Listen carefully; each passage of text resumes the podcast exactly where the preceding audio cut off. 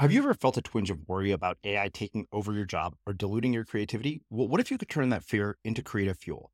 We've just published an amazing new ebook called The Four Keys to Success in an AI World. And this is more than just a guide, it's a deep exploration into the human skills that AI can't touch, the skills that are essential for standing out and thriving, no matter how much technology evolves. We're talking about real differentiators here like creativity, emotional intelligence, critical thinking, and much more. Inside, you'll find actionable insights and strategies to develop these skills, whether you're a creative person, a business person, or just simply someone who loves personal development. This isn't a story about tech taking over, it's a story of human creativity thriving alongside AI. Picture this AI as your creative co pilot, not just as a tool, but a collaborator that enhances your unique human skills. The Four Keys ebook will show you exactly how to do that and view AI in a new way that empowers you instead of overshadows you. Transform your creative potential today. Head over to unmistakablecreative.com slash four keys. Use the number four, K E Y S. That's unmistakablecreative.com slash four keys and download your free copy. That's when I thought, hmm, maybe I could homeschool one day. That's when everything changed and I was able to have the space to dream and meet my goals and live my life and enjoy my family and have the brain space to think outside the box and think like what do I want to do from here? Instead of like oh god how can I even get through this day? And that's the thing with motherhood is that the message out there is total BS and it's just very like oh, motherhood sucks. It's so hard. Like, just drink all the coffee. We can't remember the last time we showered, but it's fine. Um, you know, good moms have sticky floors and happy kids. And it, it, I mean, I hate it. It does not have to be that way. It's a total lie. And I think when mothers believe that and they buy into it, that's when the first mistake is made. And you settle into this, like, oh, this is so hard, but like it just is what it is. And we'll just keep surviving and we'll get through it. And I believe that every single person is created to live life well and full and joyfully and abundantly. And there's this idea out there that it's almost like mothers are an exception to that. And we're just like sloppy and brawless and like just a total mess. And you know, it's just a total crap show all the time. Um, and I hate that because it's just negative and it's such a lie. It does not have to be like that. You can feel good, look good, be happy, enjoy your kids, want to be with them, um, and also have a thriving business or a thriving hobby um, or thriving friendships and a great marriage. It, it can all be balanced. You're just spending too much time on your stuff, there's too much in your way taking up your time. I'm Srini Rao, and this is the Unmistakable Creative Podcast, where you get a window into the stories and insights of the most innovative and creative minds who've started movements, built thriving businesses, written best selling books, and created insanely interesting art. For more, check out our 500 episode archive at unmistakablecreative.com.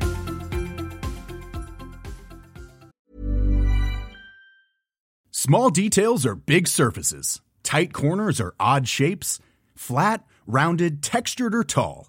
Whatever your next project, there's a spray paint pattern that's just right. Because Rust-Oleum Custom Spray 5 and 1 gives you control with five different spray patterns. So you can tackle nooks, crannies, edges, and curves without worrying about drips, runs, uneven coverage, or anything else. Custom Spray 5 and 1. Only from Rust Ever catch yourself eating the same flavorless dinner three days in a row? Dreaming of something better? Well, HelloFresh is your guilt free dream come true, baby. It's me, Gigi Palmer. Let's wake up those taste buds with hot, juicy pecan crusted chicken or garlic butter shrimp scampi. Mm. Hello Fresh. Stop dreaming of all the delicious possibilities and dig in at HelloFresh.com. Let's get this dinner party started. Life is full of awesome what ifs, and some not so much, like unexpected medical costs. That's why United Healthcare provides Health Protector Guard fixed indemnity insurance plans to supplement your primary plan and help manage out of pocket costs. Learn more at uh1.com. When you're ready to pop the question, the last thing you want to do is second guess the ring. At Bluenile.com, you can design a one of a kind ring with the ease and convenience of shopping online. Choose your diamond and setting. When you find the one, you'll get it delivered right to your door. Go to Bluenile.com and use promo code LISTEN to get $50 off your purchase of $500 or more. That's code LISTEN at Bluenile.com for $50 off your purchase.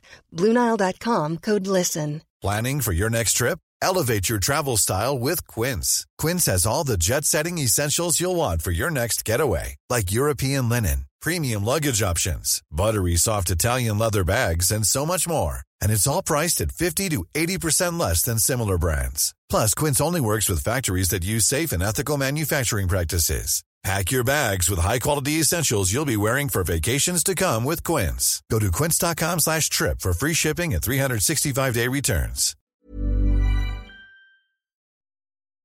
As creators, we're always on the move. Whether it's a live podcast event, a pop-up shop, or a workshop, we're constantly interacting with community, and that's where Tap to Pay on iPhone and Stripe comes in. Imagine this. You're at a live event, a listener loves your merch, or a participant wants to sign up for your course on the spot. With Tap to Pay on iPhone and Stripe, you can accept their payments right there and then, right from your iPhone, so there's no extra hardware or no delays. Total game changer. It's not just for creators, any business owner can do this. It's about making transactions smoother and much more personal, growing your business in your way. We've been using Stripe for our products and courses for a long time, and now with Tap to Pay on iPhone, you can take your business to the next level too. So visit stripe.com slash tap iPhone to learn more. Remember, folks, with Tap to Pay on iPhone and Stripe, your business is always at your fingertips. Allie, welcome to the Unmistakable Creative. Thanks so much for taking the time to join us. Yeah, thank you for inviting me. This is great.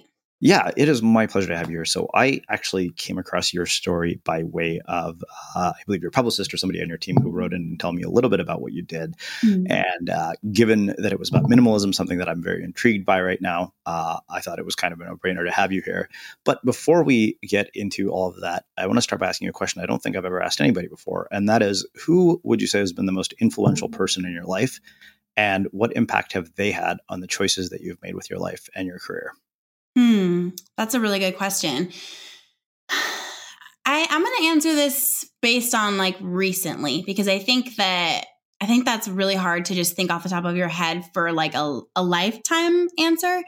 But recently, I have been really, really influenced by Greg McKeown. He's the author of Essentialism. I don't know mm-hmm. if you're familiar yeah, with that book. Yeah. Um, and man, I think just something about being a mom of four, homeschooling my kids. Um, I'm really, really passionate about my marriage and keeping that different than everyone else's. And so that's, you know, that's a lot of maintenance and just time together, running the business. Um, I mean, I've got this company that's grown so fast i have been kind of just falling backwards into learning how to be a boss and be a ceo and make sound decisions um, you know having these other families kind of writing on the success of my business. Um, that book and the idea behind it of just kind of pushing aside the excess and asking what has to be done today um, is so simple but it has been profound for me and really really changed my life and just given me permission to sort of say, you know, pause, please, or, um, you know, no, never mind to different things in my life um, and focus on what needs to get done. It's increased revenue by about three times what it used to be. Um, it's just made me a better wife and mom. Um, it's just been incredible. So I'd have to say him. I had him on my podcast and he was just like, such an amazing person to interview and talk with. He's a very influential guy. One of those guys where you're like, you look at what he's done in his life and you're like intimidated to even talk to him because he's just amazing. Mm-hmm. So interesting. You know, I, I, definitely am familiar with the book. I've read it. Uh, really familiar with his work. I wonder, were there others earlier in your life, like parents, teachers, um, people who come from your own background prior to your work? Yeah, actually, my mom um, was a working mom. She, my parents are still married; they're happily married, and they're such a great example in that way. But my mom uh, ran the company with my dad, and it was a really busy company. So I, you know, I was raised by entrepreneurs, and I saw my mom work from home um, and you know raise all of us. I'm the oldest of four, so I mean, I'm sure you can even hear the similarities in our lives. So now that I'm an adult and I'm kind of living a life pretty similar to hers, um, I've really realized what an influence she had on me. And she did everything so well. Um, and she balanced things and she messed up and would, you know, have a meltdown and then apologize to us later and just kind of navigated being a human being and just rocking both worlds so well. She was incredibly influential um, to me and the choices that I made in my life. Uh, I always wonder with people who had entrepreneurial parents, what are the kinds of narratives that they passed on to you about career choices, education, and how did those narratives differ uh, from the ones that your siblings got, and how did the choices that you and your siblings have made differ? Yeah, that's a great question, especially for me because my I'm the oldest by kind of a lot. So it's me and my brother's 4 years younger and then I have two other siblings who weren't even born until I was in junior high and high school. So um, we always joke that my and my brother's upbringing was completely different from my younger two siblings. Um, but when I was being raised, my parents were in a season where, you know, the business was growing and it was really successful. And um, I saw that. And I remember kind of being there for their wins. Um, they didn't really share too many details with me, but um, I'm just a really kind of like empathetic and sensing person. So I just, you know, I could pick up on when there was like a really, really great thing that happened or a really big win in the business or a big success or a big failure or, you know, a lot of stress. Um, and I feel like my mom just kind of stayed steady and stayed the same no matter what was going on. And that taught me a lot without me realizing it about being a mother and owning a business because I think that being a business owner is very emotional and you are very connected to your business, especially for what I do when my my business and my brand is really a direct branch off of me and who I am as a person. Um, and so it can be hard to not kind of feel those highs and lows in your own personal self. Um, you know, when it, something goes terribly wrong, it's very difficult to just go inside and play with the kids and be happy and you know have a great have a great day. And it's not that she was fake or anything. It's just that she was calm and steady even when things were a little rocky. Um, and that just that spoke a lot to me about you know this balance of being a mom and working and being a business owner. Um, and i mean i think that my siblings saw something totally different because my parents had some life changes that happened when they were born. Um, I think my mom worked a little bit less for them. Um, so they don't really think of her in the same way that I do. And I've noticed that when I hear them talk about her, which is funny to me because it's the same mom. But um, yeah, I think that just says something about the way that life kind of ebbs and flows and the way that she, um, my mom, showed me how to have, have have it all really and it doesn't need to be a choice between being a successful businesswoman and being um, a mom at home with her kids yeah. So you grew up in a family with four kids, and you said you have four kids yourself. I wonder what you learned about navigating human relationships, social dynamics, uh, leadership, and making decisions from both situations. Yeah. Um, one thing that's really different about my family now from the family that I grew up in is that my kids are really close in age because my siblings were so far apart. Um, I never really thought it was a terrible thing, but I I, as I became an adult and um, you know, my husband and I decided to grow our family. We had this really unmistakable drive to have our kids be very close in age. So I think maybe it did bother me a little bit. And it's funny how you'll kind of work that stuff out as an adult and realize, well, it must have affected me in some way because I really, really don't want that, you know? um, but yeah, I, I think that I think that where you come from, whether you realize it or not, uh, and some things I think you just can't realize until it's our, you know, you're already in your adult life, you're already seeing the patterns or, you know, going the opposite way. I think they affect us so profoundly. And it's made me very aware of that as I'm raising kids who will now, you know, say this about me one day. Mm-hmm. Uh, I wonder, uh, one, uh, this is something I've always been curious about because my sister and I have a large age gap, and I've had people here with multiple sig- siblings, and I, I, always wondered: Do you think that uh, the age gap between siblings has an impact on the bond that forms between them? And if so, what is that impact, and how has it been different uh, with your kids and uh, your own siblings? Yeah, that's such a good question. I definitely I definitely believe that there it does matter. Um, of course, there's so many things at play, like the different personality types um, and all of that. But from what I've seen, um, my my older brother. Okay, so I'm the oldest, but my brother that's older than my other brother, he's four years younger than me. We are the closest um, gap, and we are the least close and it's just a personality thing. My other brother is 14 years younger than me and he's extremely close with me. We talk every single day. Um, I just hired him on in my business. He's working with me. We work great together and we're very, very close. Um, you know, he tells me everything. He shares things with me that happen in his life before he shares them with other people. Um, so, you know, that's that's interesting to me because we are so far apart. But his personality is a lot more like mine. But with my kids, they are all so different. Their personalities are, I mean, couldn't be more different, but they all have a special bond with each other, despite the ones that kind of like, you know, rub each other the wrong way sometimes. Um, so I don't know. I think maybe it has something to do with just being close in age and kind of being into the same stuff at the same time. I think because they're they are so squished together. You know, they're all into Legos at the same time. And then they all kind of outgrew Thomas the Train at the same time. And now they're all reading around the same time. So they're going through the life stages at pretty much the same time. Um, but I I definitely think that there's a lot more at play than just the age gap. I think it's a personality thing for sure. Yeah. I wonder what advice uh, from your own experiences with your own siblings you've passed on to your children. Um, we always say, you know, when somebody treats somebody else disrespectfully or um, if there's any like i mean kids are kids so no matter how how you're raising them every once in a while you know somebody will do something wrong or you know make fun of somebody or laugh when they shouldn't at something that somebody is saying or you know make somebody feel a negative emotion. And whenever we have that in our house, I just always kind of let it let it run its course and just say, you know, guys, you're so close in age. Like you are going to be in each other's lives for longer than dad and I will be, you know, hope hopefully if things go how they usually do or, or how we hope they will, then you guys need to love each other and not treat each other like this. You know, things, boyfriends, girlfriends, um, friends, other people are going to kind of come and go. And this is family, and you guys really matter to each other.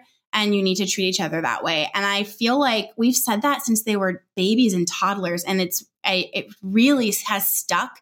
And now they'll repeat it to each other. Like if one of them gets their feelings hurt, they'll say like, "Hey, no, don't say that to me we're going to be friends forever like we need to we need to love each other and it's really really really cool i totally credit just giving them that in their little brains from a young age to their really close bond right now and the fact that you know we do school at home and they're together all the time yeah. Well, there's no way I was going to not ask you about uh, the whole homeschooling thing because I've always been very curious about how people are educated. Uh, so, one, what prompted your decision to homeschool your kids? So, just being totally honest, uh, I had no desire to homeschool. It doesn't really fit my personality type. I get you know easily frustrated and i just i wasn't going to do it. But my husband and i worked really really hard to get out of the normal um like 9 to 5 kind of schedule routine. Um he used to have like a really regular job that was a well it was called a 9 to 5 but it was really like a 6 a.m to 10 p.m um he worked all the time and we were separate all the time um and we had kind of this you know, pretty normal American stay at home mom, working dad dynamic. And it just, we hated it. And we had planned for years to get out of it. And so when we finally did through the business that I have now, um, we found that school kind of just kept us in that rhythm. And we were always taking trips when everybody else was taking trips and not really fully experiencing the freedom that we had worked so hard to obtain. So we had kind of dabbled in homeschooling a little bit when my daughter was being bullied when she was really young, um, but, you know, kind of put everyone back in school pretty quickly. Um, and we just decided to go all in. So we started we started homeschooling and it has been such an adjustment, but such a beautiful experience and so good. Um, my bond with my daughter specifically has just skyrocketed. It's so close. I, it's so good and healthy now. And I mean, I think that everybody needs to do what they feel they should do. And there's always ways around, you know, your kids being gone from you during the day and creating that bond. But I just don't know if we specifically would have the bond that we have now if we weren't together during the day. Um, it's just been really a neat experience, but it is incredibly, incredibly difficult at times. Uh, I wonder how do you develop the curriculum? How do you choose, uh, or what role do they play in choosing what they want to learn? I mean, how do you figure out what's essential here? Yeah. Um, so I used to be really like I just didn't want to mess up for lack of a better term. I just, you know, there's a lot of fear and a lot of guilt around homeschooling and it's very much like an oversaturated industry where it's like if you're not using this and this and this and this and all of these things then your kids are missing out. And that's the biggest fear for a homeschooling parent is that your kids are you're not giving them the best that they're missing out on something um, and i used to try to keep up with that and get these, you know, box curriculums that would take us like six hours a day. And, you know, basically it was the same amount of time as when they went to school, which it's supposed to be shorter and more, um, you know, uh, condensed into you know what the child needs and take way less time because it's one on one and it wasn't that way. It was taking all day. It was very frustrating. And i was basically just trying to cover all my bases and make sure like they weren't missing out on anything. And in doing that they actually were missing out on the biggest perk of homeschooling which is um, the love of learning and the thirst for knowledge and for wisdom and they were just super turned off to learning. And it was just, oh, it was one of the biggest mistakes that I made those first um, year or two homeschooling them. And so my husband and I kind of came together and just decided, like, look, let's pull the curtain back and start from scratch and just kind of follow our gut here and see what feels right. Like we obviously they need to have math they need to have science and history they need to know the basics but how can we fit in a love of learning? And so we kind of stopped having a really rigid schedule. Again we were kind of putting ourselves into this box of well, what is normal? Well, normal people do school during these hours and it takes this long. You just kind of like subconsciously go back into those patterns because that's what people in our society do. They work these hours, they go to school these hours, they eat dinner at this time. Like, and we just kind of were like, let's just shake things up and get way out of the box and figure out what works best for us. What time of day are the kids like at their optimal, you know, mental state to learn. Um, how does the morning kind of feel? It was feeling really rushed and really like just a joy suck. So we started having slower mornings. We started scheduling just the things that have to get done. Like they need to progress in math. I don't want to homeschool my kids and have them go take the state testing. Um, and not be surpassed their grade level. That's my goal, just because I'm a little competitive. So we do we do math and we do science experiments, and they they learn history. They learn about the history of our country and other civilizations, and they learn all that good stuff. But that only takes about two hours a day. So we scheduled that in and left a lot of breathing room for reading and browsing the bookstores and asking them like what what's catching your eye here. My daughter's really into dragons right now. I mean just anything medieval, anything like knights and dragons and all that. So there's a series called Wings of Fire about dragons and it's this really cool um you know, fantasy world, kind of like Harry Potter, but with dragons. And so she just plowed through that. Whereas the year before, it took me nine months to get her to read Black Beauty. Mm. And it just wasn't working. So, kind of just finding the balance um, of getting in that good old fashioned literature that they need and the learning that they need um, to feel good about their education and know that when they, if we were to do this forever and they grow up and they go to college, that they're good, but also leaving space for curiosity. We take a family hike every week. Um, we're outside all the time. We'll move around. We won't, we don't do much school at the table because it's just really rigid and we just do math there and, and leave. Um, we go to a coffee house and we'll get them breakfast and do school there. Um, and I think also it's a lot of asking them questions and making them curious. And we always invite their questions, even the really hard ones, um, just kind of inviting them to always be curious and also, um, I think one thing that's been really huge for us and for our kids is my husband and I feeling confident and saying, you know what, I really don't know that. Let's look it up together and just kind of learning together and not feeling like we are the teachers and we have to know everything and we have to do school at this time in this way. So, um, I think we found our, our good balance of kind of just being free and curious and making space for that kind of fun learning and giving the kids that thirst for knowledge um, and making them feel safe to answer to ask any questions and just be curious about random things. And sometimes like it'll lead into a whole unit study. So if they start to we're on a hike and they see a snake and they're super curious about that snake because we said watch out. If it rattles like we need to get out of here. It's not good. If they bite you you could die. That sparks curiosity. So we'll go home and we'll research that. Then that leads into a whole unit study on all the different types of snakes. And you know that spirals into um, you know a lesson about different climates in the world and where different snakes live and just kind of leaving space for that. That is how knowledge sticks into those little brains not by sitting down at the table and you know telling them be quiet and stop kicking your feet. We need to learn this.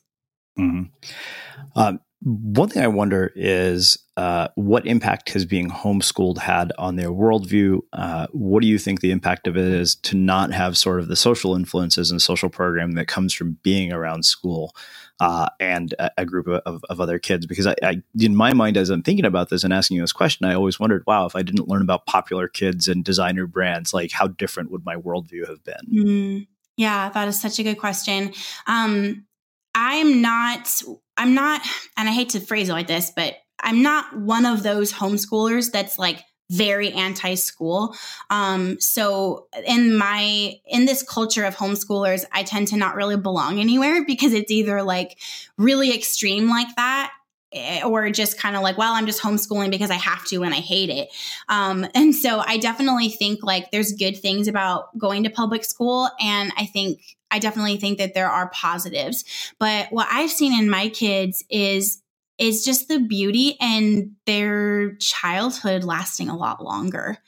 Um, my daughter's going to be 10 next month and she's just she's like a normal nine year old in like, you know, the 70s, 80s, even 90s. Now it's like these girls are having eating disorders and they're catty and mean to each other. And it's sad. Everything is just starting so much earlier. Um, and, you know, we saw a little bit of that when they did go to public school, but thankfully they were so young, they didn't get into these upper grades, you know, like fourth and fifth grade, where it's just getting so intense. I've got several friends who are pulling their girls um, out to homeschool because of bullying, um, you know, bulimia, and these girls are nine years old. I don't understand. It's it's insanity, but it's the truth, and that's what's happening.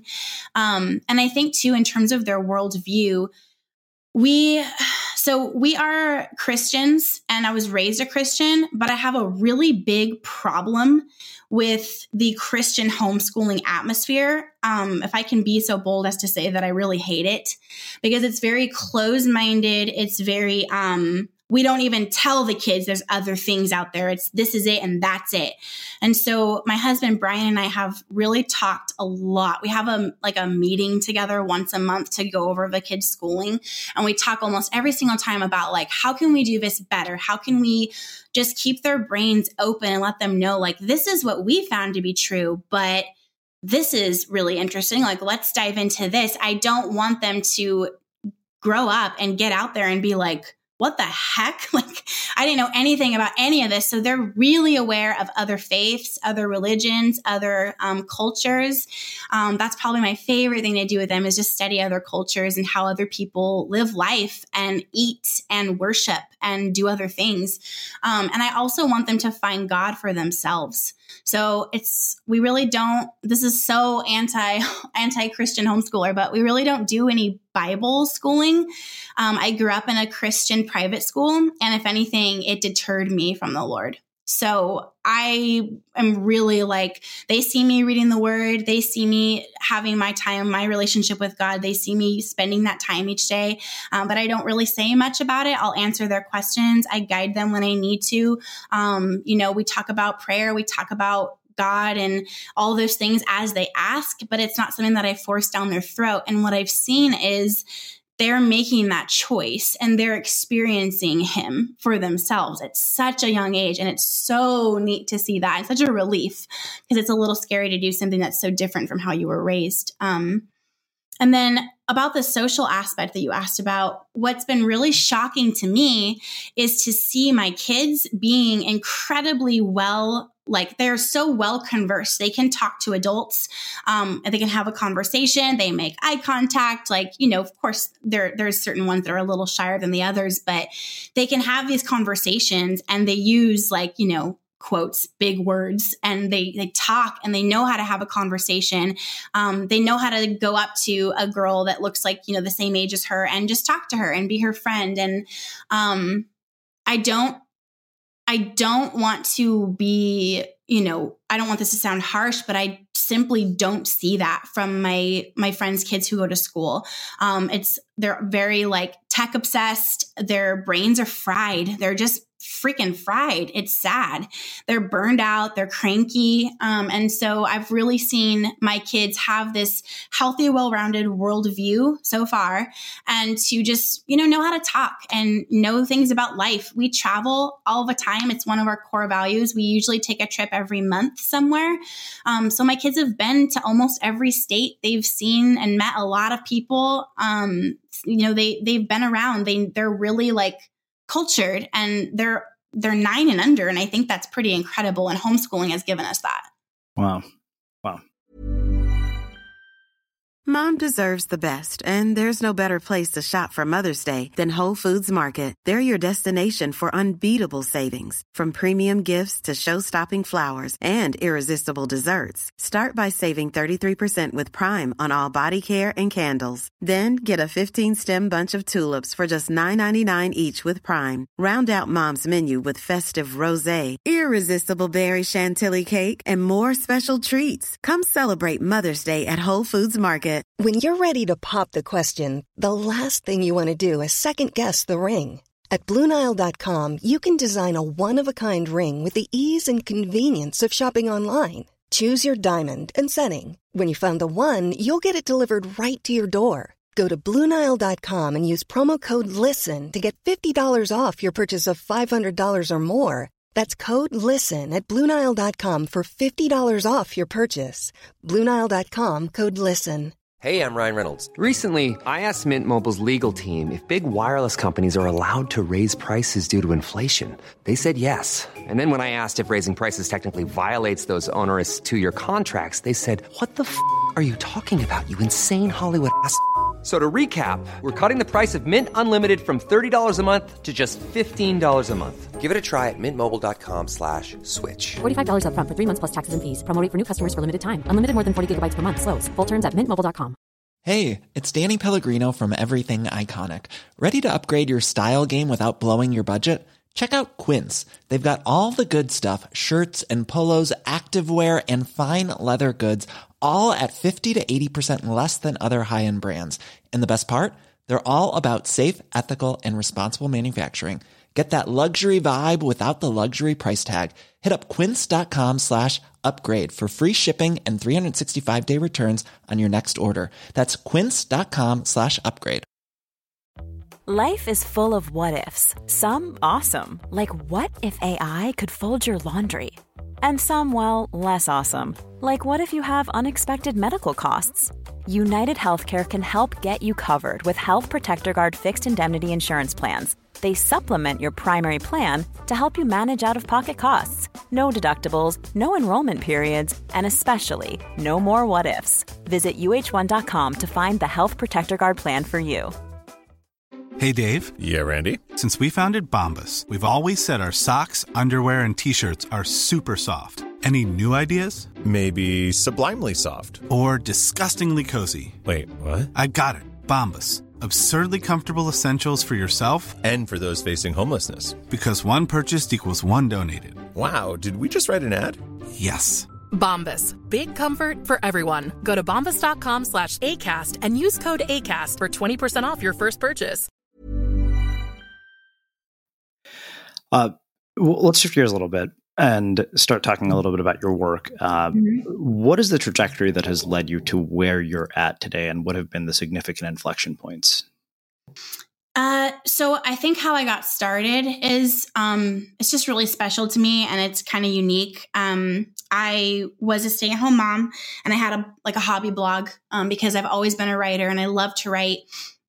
Um, and it was just kind of a good outlet for me. And, you know, I had like a few hundred followers and thought that was a really big deal. And, you know, it was exciting and it was something that I did. Um, but my husband worked for a really large company. He did like um, tech and internet work um, for businesses and stuff. And they moved us uh, out to the Midwest. So we're from Southern California and we were moved to Northwest Arkansas, which was just a shock. The weather, the culture there, um, the dining.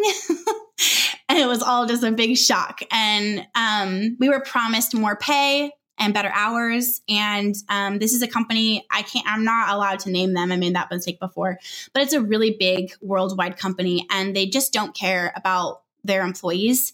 Um, and they were, they totally lied about everything. We got out there and, well, yeah, it was better hours, but the pay was even less. It was way less than they said it was. And it was less than we had in California, not just because of the, um, what's the word you know the decrease in pay when you move somewhere cheaper. But it, less than even they said that would be. It was just a complete lie. Um, and there was not enough work. Like i don't even know why they moved us out there. I honestly just think it was um, what god wanted for us because that situation and being ripped away from friends and family and trying to start over and ending up being in like 10 degrees and way worse off than we were here, even though we were barely making ends meet here. It was even worse there. Um, kind of led me to stop pushing down this idea that had been bubbling up inside me for a couple years and decide like i'm going to do something about this um, and I, I, went all in i learned about i taught myself how to code um, i learned about turning a blog into a business creating courses and basically just got amped up about this idea that I could take my message of less and simplifying and helping. I was helping like a few hundred women, and I decided that I wanted to help millions. And so, learning how to get there, um, I wrote guest posts like crazy. I did webinars. I created video series and would give them away to other websites for free if they would just link to my site. Um, I did everything I could, and um, about a year in, we went viral. Uh, that was in 2016. And we were actually, the article that I wrote was trending above the first Hillary Trump debate of that election, which was insane and so such like such an honor. It was so amazing to see that happen after like all that hard work. Um, and so after that viral article um, things started coming in. Um, we were on jenny mccarthy's show good morning america the today show huffington post all of these you know big media outlets. Um, and that kind of kick started the business. We went from i went from having about 500 people on my email list to 25000 overnight. And we went from having like negative $100 in our bank account to 25,000 also overnight. It was an experience that I will never ever forget and that kind of like jet launched the business and the success that it is now. Yeah. Um, where did this whole idea of living with less come from? Uh, it came from me and my story and my motherhood. Um, back before we had moved to the Midwest and all that happened, we didn't even have um, our last baby yet. Uh, I was just really overwhelmed. Um, I definitely had depression. I kind of will, I will kind of struggle with that. It's just part of who I am. And I was in this dip really bad and just was, couldn't, I felt like I was the only mom in the world that like couldn't get it together. Um, it was really, really hard. I kind of would just wake up every day instead of being like, okay, you know, it's a new day. I would feel like, oh God, could it be night still? Because I don't even have what I need to get through this morning, let alone the entire day. And that is a really, really terrible place to be day in and day out for months and months at a time. Um, so I was kind of in that place and I I really just ended up hitting a breaking point and kind of snapping out of it and getting back to my usual self, which is really like go getter, um, and thinking like, okay, I'm gonna figure out I'm going to figure out what is causing this. And basically, long story shorter, I had this moment where I just had an epiphany and I realized like I could see my days. I, I, just had this like thought, like I could see how I was spending my days in my head. And all I was doing was like was maintaining my space and maintaining my life instead of enjoying it. I was like shooing my kids away so that I could catch up on the housework and spending my nights and weekends catching up on laundry, not because I'm a neat freak or anything, just because that's the level it was at. It was constant. Um, and I never felt like I was able to really enjoy my family, enjoy my babies, enjoy my time with my husband um, without paying a serious consequence of catching up later. Mm-hmm. So I I ended up just realizing that and I started to just purge. I mean, I literally just like got the kids in bed that night and got a trash bag and went at it. And I got rid of anything that didn't feel like it was worth going into my new life. I decided like this is going to be a splitting point. Um, and, you know, I'm like when you're splitting a video, like this is it. I'm putting a split here and from now on everything's going to be different. What's worth coming with me and what is not? Um, and very little was. So i just i trash bagged everything up. I donated it all the next day or threw it away if it was trash. Um, and i worked through my house over the course of a few months. And i mean immediately before i even finished the next day everything was different. The kids played better together because kids play so much better when they have less options and they're less overwhelmed.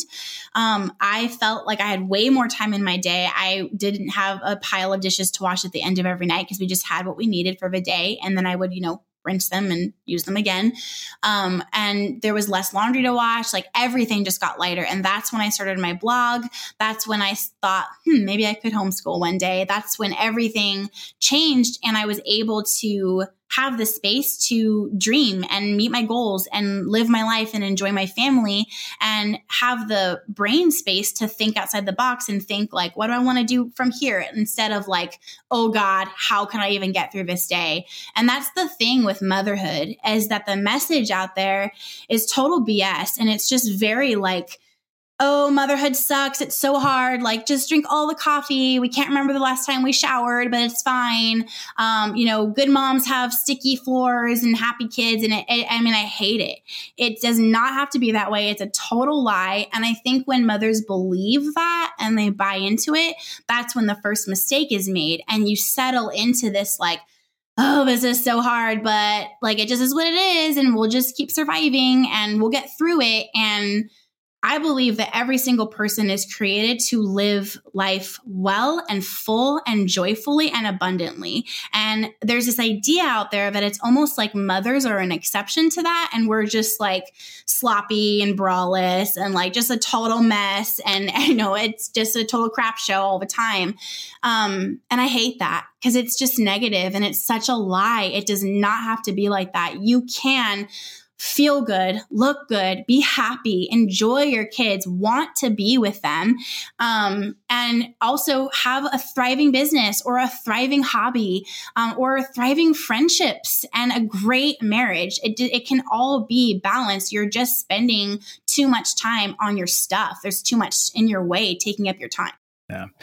Why do you think that is? Why is it that you think we place such a high value on material possessions as a culture, and why does it take the kind of wake up call uh, that you had for people to to realize that? Because I was just writing about this this morning. I, I you know had this piece titled "Advice to Graduating Seniors." Uh, mm-hmm. What I would tell myself if I could go back, and I'm going to republish it because the last time I published it was in May, and I thought, okay, you know what, better to give this advice in January when they can actually do something with it. And one of the things I, I did was I looked around my room and I, I realized it's like, wow, I don't have anything materially that I had when I was in my 20s, like none of it. Mm-hmm. And so I wonder why you think that that is such a dominant cultural narrative and why it takes a wake up call like the one you had to change it. Well, I think it's just, I mean, obviously it's a money game, and the messages that we're being bombarded with um, are really intense, and it's all like more is better. Um, and it's very, very like subliminal, but it's there. And if you open your eyes for even just an afternoon and you notice it around you, it's everywhere. And even like I um I was reading recently about how Target sets up their store. And I was, I mean, I, it sounds kind of weird, but I almost got kind of emotional and teary reading about it because it's kind of sick. Like they have, they spend so much money on people who professionally deceive and place things in in certain places to where you're not even thinking about it and you're just buying junk. And it's i mean they that's where they spend most of their money is just on the layout and on the science behind well, how can we get them to grab more? And they put things like the deodorant that you walked in for way in the back of the store. So you're walking through all these other things first. I mean, I would encourage anyone to listening that's listening to this to look that up because it's really eye opening and it's just this deception game. Um, and there's nothing wrong with with having things that make you happy. Like I I loved interior design and I love having a beautiful home. Um, my style is really like kind of modern and bohemian. So there's lots of little things everywhere that make me really happy and layered rugs and things like that. But it's all stuff that goes into the flow of this is where I school my children. This is where I work, where I create, where I provide for my family, and I need to love being here. It's not about just materialism and stacking up stuff for the sake of, look how much stuff I have, look how nice this is, look how beautiful and perfect everything is. Um, but I, I, think as a culture, we're very focused on appearances. Um, and just, I mean, just getting kind of uh, open here, but my business makes has started to make multiple seven figures every year. And my husband and i have chosen to take a small percentage of that and not really like increase our earnings as the business increases because we just don't need that much. And so we have like a really normal house in a normal neighborhood. And like I said, I love design. So the inside of the home is, I think it's beautiful and I love it, but it's, you know, it's pretty normal. We have normal cars, nothing crazy going on. We spend our money on experiences and travel with the kids. And so many times I'll there's like an underlying tone in conversations with people. Like we love to host things. So we have like people come over from church and you know, I have a book club and all this stuff going on at our house and so many times the conversations will be like um how can I put this without thinking of an example? Basically like oh yeah like well i know that you're i know you're not doing this well because if you were you would have a mansion up in bear creek over here in temecula and the hills and you don't so maybe one day that'll happen you know what i mean like this kind of underlying tone of like you see what somebody has and you label them and mm-hmm. if you're rich, then you spend your money on a big house and a fancy car. And if you're not rich, you don't. And if you say you're rich, but you don't have those things, you're lying.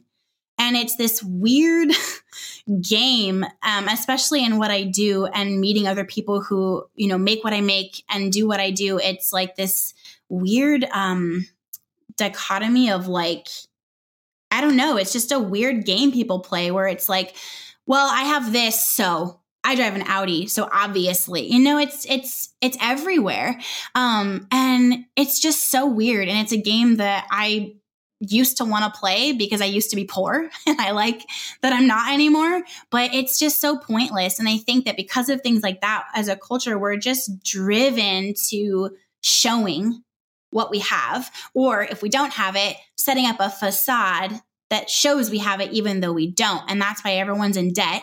And we've got so much stuff. Our houses are like upwards of 3,000 square feet. And we also have storage units. Some people have multiple storage units. It's out of control. Yeah. Well, my parents' garage always reminds me of that. Uh, so this actually raises a question. Uh, you mentioned earlier going from sort of 500 followers to 25,000 subscribers to multiple seven figures. So we're talking about metrics, which makes me really wonder: how do you measure your life? Um, honestly, it's by how I feel. Um, right now, we're having like really great success in the business but i've just really felt like my mental health is is slipping and i've kind of been going back into a lull and i just i'm not taking good care of myself. So to me that is not a win. It's just not. Yeah it's great to increase revenue. It's great to be able to give more. It's great. But at what cost? It cost me sleep. It cost me uh, peace. It cost me being really stressed. It cost me um, missing out on my kids' karate lessons a couple of times in the last couple months, and that makes me super sad. Um, so, what was that all for? And so, that's to me kind of a check in of like, great, I'm glad that we have that and that happened, but uh, if I could do it over again, I would not it's better to just stay where we were. And because I'm so competitive and I'm so um, numbers driven and I, I love increasing and I'm always working on something, it's hard for me. It's hard for me to check myself before I wreck myself and kind of step back and say, what is this going to cost me? Can I do this while still maintaining good mental health and good relationships? It's fine to have seasons where work is a little more prominent than family and vice versa, but if you're not ready for that, if it's not a good time, I'm learning to say no, thank you, and wait and just take better care of myself. So I think I think I'd have to say that I measure my life based on how I'm feeling and what's the health of my marriage like, because my marriage is the foundation of our family. And what's the health with my relationship with my children and how am how am I feeling? If I feel really tired, something's off, you know? Mm-hmm. This is the reason I asked this is, you know, we recently had a guest named uh, Will Storr here who wrote a book called Selfie, How We've Become So Self-Obsessed and What It's Doing to Us. Mm. Uh, and a lot of the research was extremely disturbing. Uh, mm. You know, sort of this idea that if you don't uh, have a hundred thousand followers or you're not famous like Beyonce or Steve Jobs or Oprah, you've effectively failed at life, and that mm. seems to be the underlying message. I think, uh, and I think the impact of that, which I happen to agree with him, is is incredibly toxic. Because yeah. Uh, you can read a website like Medium every single day, and it's littered with what I would call success porn, some of which I've probably written myself. Mm. and so I wonder when you experience the kind of sort of drastic shift that you have from you know sort of lingering obscurity to suddenly being really famous mm-hmm. how do you remain detached from that uh, and also being you know the competitive person that you are how do you keep your ego out of it yeah, that is such a good question. And honestly, it's just such a process. It's constantly checking in. Um, I've, in the last year or so, I've taken up meditation every morning. And now I'm up to doing it for like maybe 30 minutes to an hour, depending on the day. And that has been really, really huge for what you just asked. Just kind of knowing where I'm at, knowing myself, realizing my motives, making decisions for the day. Like, you know what? I really don't like where my heart is at and doing this live or doing this um, feature. I need to either just kind of check myself and get my headspace in a different place or cancel it. Um, because I think the worst thing that I see in being in the industry that I'm in, being, you know, quote, connected and hanging out with these other people, I see they're not good people and unfortunately, most of them are like Christian leaders and authors, and they're preaching all this stuff and talking about, you know, self care and, um, you know, keep going, you can do it, and all these positive things, but they're awful people. And when I meet them, it's very, very clear. And I know that's a powerful thing to say about somebody, but it's very clear. You are not you're not what you say you are and you've it's like they the fame goes to their head and it is that has got to be the most unattractive quality on the planet because it's just like the ego is so it's so there and it's so big and it's so unattractive. And so because I am so driven and I'm so numbers motivated and I love growth and I'm always trying to increase things because if I increase then that means that's more women getting my message. So I try to focus on that part of it. I've got a um I have a sign in my office that says a million people over a million dollars. And it just serves as a reminder like, yes, a million dollars, great. We need that. We need to help the world and save women from sex trafficking and give to these organizations that are doing that and provide for our employees and for ourselves and our future.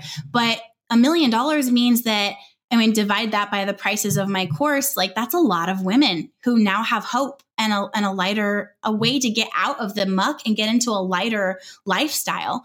So I think the biggest part is just meditating and focusing inward and what's going on with me and what are my motives for the different things that I'm doing, especially if it's going to be something that feeds that in me, like a really big television feature um, or like an honor or like a award or something like that. Always having to check in and just stay stay humble and really intentionally do that and then remembering um, even with the big goals like yes the email list size matters because we can project income from that and just you know figure out how much we'll make on each launch and that matters but not to not to focus on the number of dollars and the number of people but focus on how many of them are going to create change in their lives by getting enrolled in, in my program and I think that's what the best thing is about having a business that is like purpose and heart centered.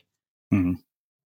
Yeah, uh, you know the reason I, uh, you know that came up in my mind is is my, one of my oldest friends and a former business partner. He and I were talking about friends of his wife that are like YouTube celebrities, and he's like, "These are terrible friends." Like mm-hmm. he said, they don't reply to text, but they'll reply to strangers on the internet uh, mm-hmm. via Instagram and talk about you know the various things you're talking about, like self love and self care, and I'm here for you. And yet, the people that they actually know in their real lives, they're flaky as hell with. Mm. Yeah, yeah, I mean, I it's it's so true, and oh my gosh, God forbid that that that, that ever be where where I go on this path. But I have to say too that it is so hard because it's a weird like the internet is so amazing but it's given us this new weird thing where your life is on display and you can control how much of it you share and how much you don't which i think is is real really the key to staying healthy in this but it is so weird. Like my life and my my family my kids how i'm raising them how we live what our house is like that's my brand. That's my business. It's the lifeblood. So when I share that and I'm open and I share like this is what we're doing today, or here's how I structure my schedule, you know, when I share those things, business increases. People trust me. It builds the no like trust factor. I need to do those things. Um, so it can be really difficult to not prioritize that because you're kind of equating it like this is money. And also, I mean, I'm sure you've read some of the studies done that show like what it does to your brain when you see those likes on Instagram and you get that feedback. Like it's kind of like a basically it's giving you a new type of high yep. and it's addictive. And I mean, for anyone listening to this, I would say like you've got to set up breaks. I just got off a week long break with no Instagram on my phone and it was so, so good for me. Just realizing how often I felt the urge to pick up my phone and capture something instead of being in it. Um, just kind of that wake up call, like fast from the things that you need to do, but you don't always need to do the world's not going to end. Like revenue's not going to stop if you just take a break, especially YouTubing. My God, so draining. Hmm, interesting. Yeah, it's funny because we just had Cal Newport here to talk about his book, uh, Digital Minimalism. And Cal has been a vocal critic of all things social media and questioned yes. the utility of it, as I have as well, uh, more and more, especially now that I've been off since the beginning of January. Like I haven't had a single Facebook status update or, you know, mm-hmm. Instagram post. And what I am finding is that the value of it is beginning to be really questionable to me. Mm-hmm. And mm-hmm. I'm beginning to see that maybe this isn't essential. You know, we started out talking about essentialism, mm-hmm. and it's becoming very clear to me that this doesn't need to be an integral part of everybody's life. And the fact that it's becoming much, much less a part of my life is making me a much happier person. Absolutely. So I'm, you know, my the people that are on my team are always like, please stop saying that in interviews, but I'm always going to say it. I'm not on Facebook at all. I have a team of people who for on my Facebook page where it's more public and people are new and they're you know, it's weird if they're like, who's this random person commenting? I thought I was on Allie's page. They'll they'll be my voice and they'll encourage people and talk to them and say, hey, you can come over here to this group if you need this. Um, and and they run my my admins are paid to run my groups. Um, and people know that in there, like it's I'm not in there. I just don't spend time in there, and I, I can't. Facebook drains me. Oh my gosh, I I hate Facebook. Um, I don't even have it on my phone. I use a third party app to do live streams when I need to. Um, but Instagram, I like. It doesn't drain me. I like it. And I can control that. But it, once a month, like I delete it from my phone and just take a breather. It just doesn't need to be there. Sure, it helps and it builds, again, it's building that no like trust factor because not everybody opens their emails. But if I had to drop it, I absolutely could. And I think it's important to not use that as an excuse like, oh, well, it's my business. I have to. Like, no, you don't. You can email, you could delegate, you could record something on your phone and have somebody post it for you whatever you can do to stay mentally healthy and create less in every aspect of your work, especially social media, do that. Hmm. Well, I, th- I, think that makes a really uh, fitting end to a very thought provoking conversation. So I want to finish with one last question, which is how we finish all of our interviews at the Unmistakable Creative. What do you think it is that makes somebody or something unmistakable? Hmm. I have to say, just having everything that you everything that you do in your life everything that you say to the people that you love. And if you are you know and, uh, and any sort of platform which i think we all are. I think people think platform means you have like tens of thousands of people. But even if you have a, a hundred or 50 like that's a platform. I think letting everything that you say on there and that you put out into the world coming from really where are you? Like really what are you learning what are you going through? What are you figuring out right now? And the internet giving us the gift to share that with people is huge. And it's all for nothing if it's fake or if it's what we think we should say um, or we stole it from somebody else you know it's where where are you right now and what are you learning and how can you put that out into the world to encourage somebody who's going through that as well and really be your authentic self hmm. amazing Uh, well, I can't thank you enough for uh, taking the time to join us and share your story and your insights with our listeners. Uh, where can people find out more about you, your work, and everything that you're up to? Yeah, um, I think just heading to my website, it's just alliecasazza.com. You can kind of choose your own adventure there. And if you need help decluttering or simplifying, or you just feel heavy, um, you know, that you can get some free resources there. Um, or follow me on Instagram because that is where I do show up and you can kind of see day to day stuff there. Awesome. And for everybody listening, we'll wrap the show with that. Thank you for listening to this episode of the Unmistakable Creative Podcast. While you were listening, were there any moments you found fascinating, inspiring, instructive, maybe even heartwarming? Can you think of anyone, a friend or a family member who would appreciate this moment? If so, take a second and share today's episode with that one person because good ideas and messages are meant to be shared.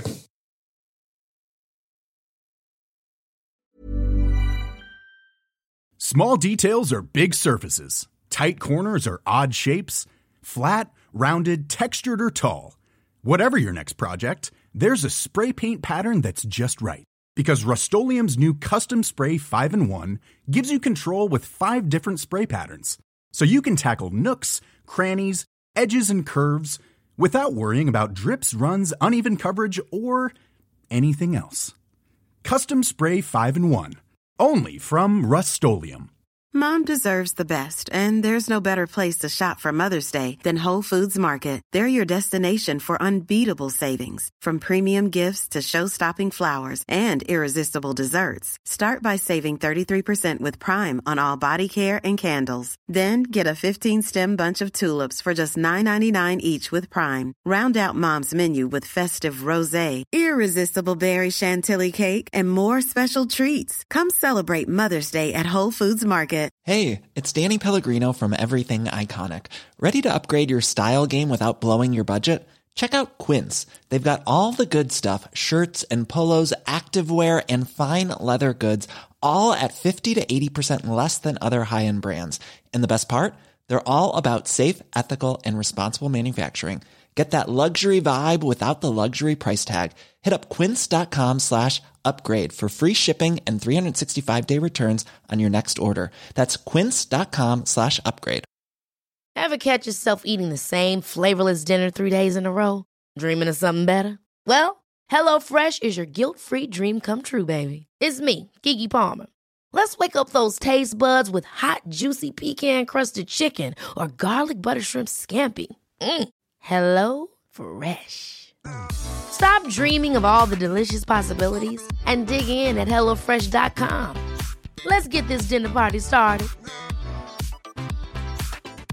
Mom deserves the best, and there's no better place to shop for Mother's Day than Whole Foods Market. They're your destination for unbeatable savings, from premium gifts to show-stopping flowers and irresistible desserts. Start by saving 33% with Prime on all body care and candles. Then get a 15-stem bunch of tulips for just $9.99 each with Prime. Round out Mom's menu with festive rosé, irresistible berry chantilly cake, and more special treats. Come celebrate Mother's Day at Whole Foods Market. Imagine the softest sheets you've ever felt. Now imagine them getting even softer over time. That's what you'll feel with Bowl and Branch's organic cotton sheets. In a recent customer survey, 96% replied that Bowl and Branch sheets get softer with every wash. Start getting your best night's sleep in these sheets that get softer and softer for years to come. Try their sheets with a 30-night guarantee. Plus, get 15% off your first order at bowlandbranch.com. Code BUTTERY. Exclusions apply. See site for details. Have you ever felt a twinge of worry about AI taking over your job or diluting your creativity? Well, what if you could turn that fear into creative fuel? We've just published an amazing new ebook called The Four Keys to Success in an AI World. And this is more than just a guide, it's a deep exploration into the human skills that AI can't touch, the skills that are essential for standing out and thriving, no matter how much technology evolves. We're talking about real differentiators here like creativity, emotional intelligence, critical thinking, and much more. Inside, you'll find actionable insights and strategies to develop these skills, whether you're a creative person, a business person, or just simply someone who loves personal development. This isn't a story about tech taking over, it's a story of human creativity thriving alongside AI. Picture this AI as your creative co pilot, not just as a tool, but a collaborator that enhances your unique human skills. The Four Keys ebook will show you exactly how to do that and view AI in a new way that empowers you instead of overshadows you. Transform your creative potential today. Head over to unmistakablecreative.com slash four keys. Use the number four, K E Y S. That's unmistakablecreative.com slash four keys and download your free copy.